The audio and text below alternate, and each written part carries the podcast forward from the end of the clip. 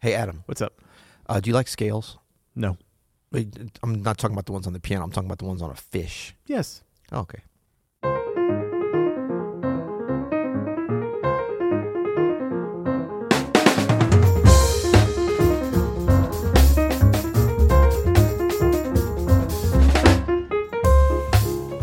I'm Adam Maness, And I'm Peter Martin. and you're listening to the You'll Hear It podcast. Daily jazz advice coming at you. Coming at you from beautiful open studio headquarters here in St. Louis, Missouri. Got our producer, Andrew Kitchen. Got PM, got AM. Mm. I don't know why I'm laying it out so Oh, detailed right You know now. what I'm saying? You got you, you, you're giving them a lay of the land before we get started. Got coffee in my Star Wars mug. That's right. That's right.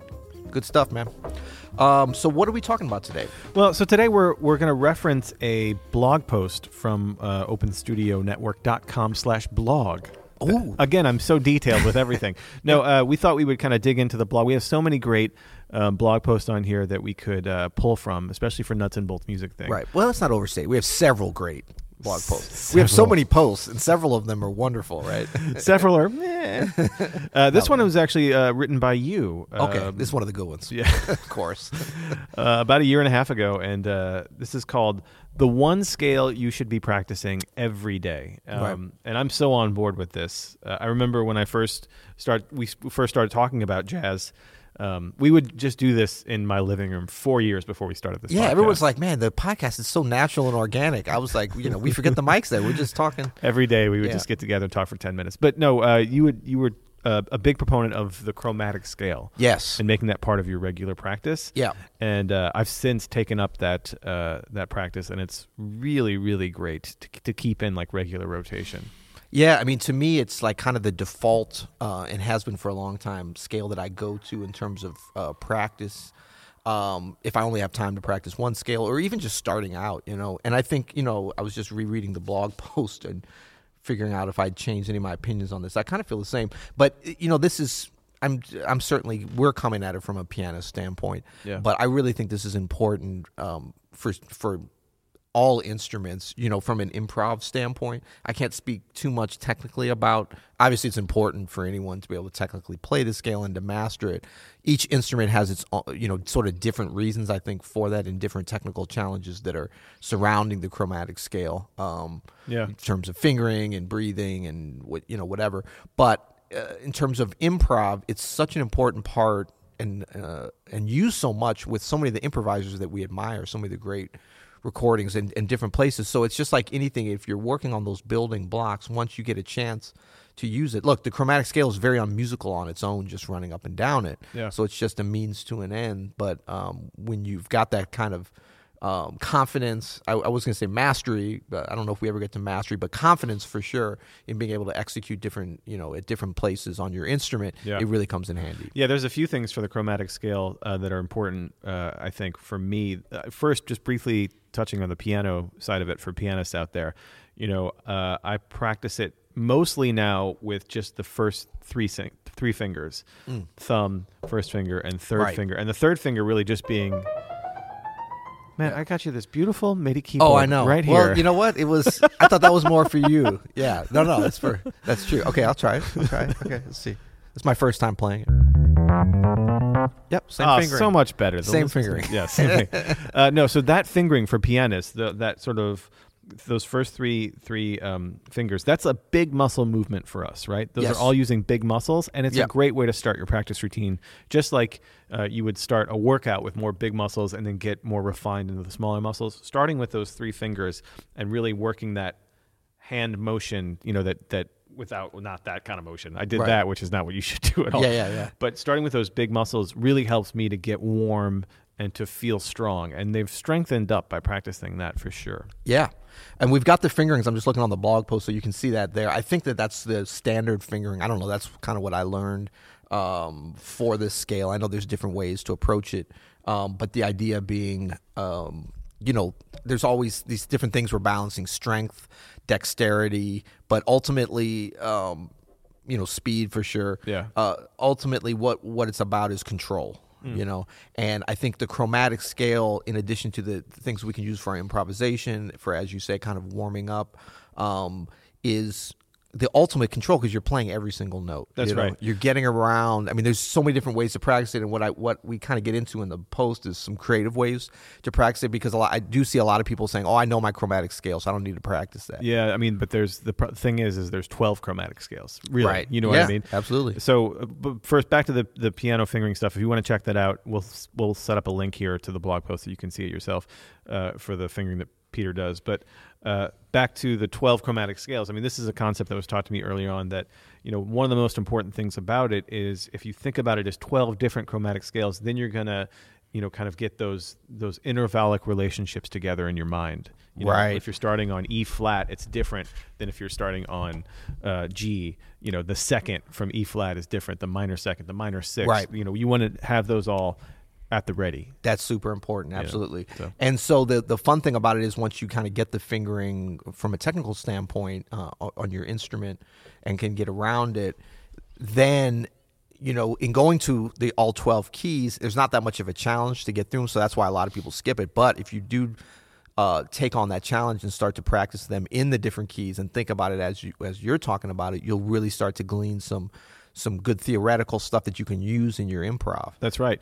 Because you know what what it's really good at, at being used for in improv is is is as almost as a link yes between things. You know, Yep. it's it's a great way if you're playing a fast phrase. Yeah. Uh, go ahead, Peter. Play a fast phrase. well yeah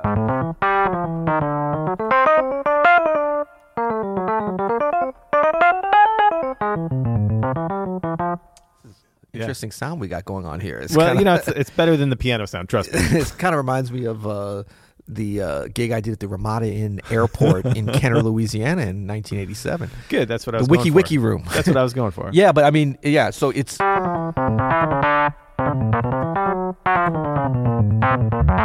there's so many different parts, you know, uh. You that that we can use, and we think about it like, let's see,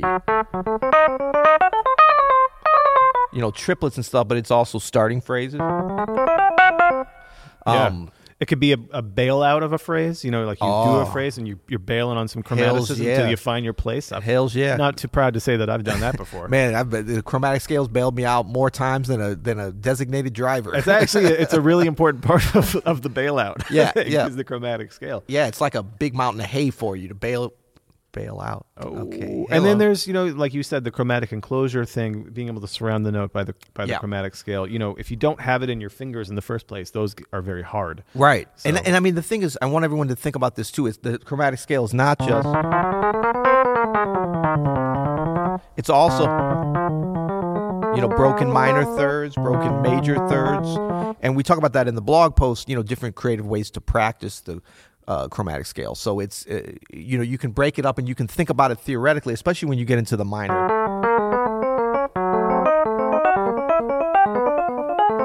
all you know all those you know uh, dim- diminished patterns and stuff. I mean, look, any, anything fits technically. Yeah, it's a chromatic scale. It's Yeah, it's a chromatic Yeah. scale, but all that stuff can actually work in a similar way when you're improvising. So, like if you're you know. I would consider that a chromatic, more of a chromatic Definitely. pattern than an augmented pattern. You know, because it's like because I'm phrasing out that top note. You know, Definitely. so I think a lot more of what we do, especially you know to your point of the connector and the link, uh, is based around chromatic than we even realize. Yeah, yeah. Great. Well, uh, so again, if you want to see all of this information for yourself, you can go to uh, the blog post. We're going to uh, include that link in the description here, both in the podcast and in the video. Yeah, Uh, uh, the sound that we're hearing might not be what we actually broadcast because you know it's MIDI. We could change it. And just a, a, a recommendation from any listeners about some good uh, piano virtual instruments we should use. Yes. that maybe won't break the bank but sound really good. Yeah. and are, are light on their feet for our podcast. That would be great. If Yeah. anybody uses anything they like, let yeah, us know. absolutely. Yeah, yeah. Where would they uh, put such a recommendation? You could put it in YouTube. I won't see it. Just put it in, like search for it, or Just- no, no, no, write it in the comments. you Type mean. YouTube slash recommendation. No, I'm just kidding. no, put it in the comments in the YouTube video for here uh, what virtual piano instruments you like, and we'll try to find a better sound than what we have uh, for our new MIDI MIDI setup. Thank you, Andrew, for uh, for hooking us up here with the MIDI. Yeah, Uh, and then uh, yeah, we'll figure out a way to to use it more and and be a little more uh, descriptive with our our playing here, as opposed to just describing that that's the point of the MIDI keyboard. Uh, and then also you can go to you'llhearit.com. You can leave us a question. You can leave us a voicemail, um, Or rating a review. rating and review. We haven't talked about that in 48 hours. Before we get there, though, I- one more thing about the blog. You know, we're going to do one a week, one a week, where we go through our Open Studio blog and find something interesting, nuts and bolts music stuff. Ooh, you you threw it out there. Now now we gotta. Is that too much? No, no, that's cool. But I mean, you put it out there. You just said once a week. Uh, listeners hold him to that. Well, I want our listeners to maybe check out our blog and, and recommend us uh, s- some good topics we can cover here on the podcast that we can maybe expand on, expound on, expose. You know what would be fun would be. I love your blog post on the Barry Harris.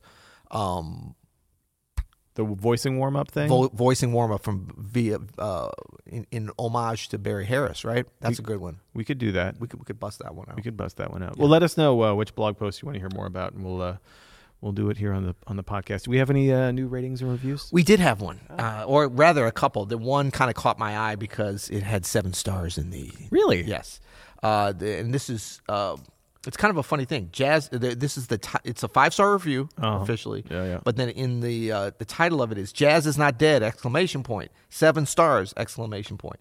An awesome jazz music education resource with subject matter experts. That's you and me, sir. Really? Yeah, we are experts.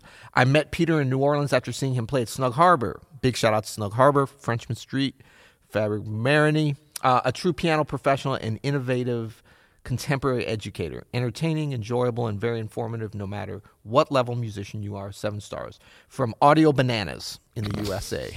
Audio Bananas is a great handle. That's great. It's Yeah, great. yeah. So thank you for that. Yeah. And uh, please keep the uh, reviews and. You know, it's it's just a great discovery platform. We're we're finding out, as you found out at the JEN conference. Yeah, And definitely. So uh, And uh, we're still. I don't even know what that means. Discovery platform. It sounds like a cool little buzzy word, right? Yeah, I just agreed straight up without even thinking about it. Uh, one thing we're doing also is our new theme song. Yes. con- contest. Send us your your closing credits theme song for the You'll Hear It podcast, and we Yeah. might put it on the podcast.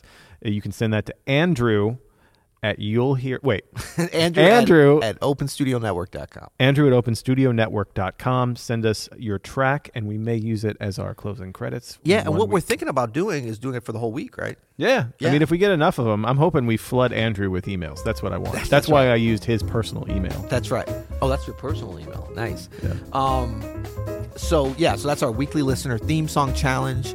Um, very excited to hear what comes up with that, and then um, I guess till tomorrow, you'll hear it.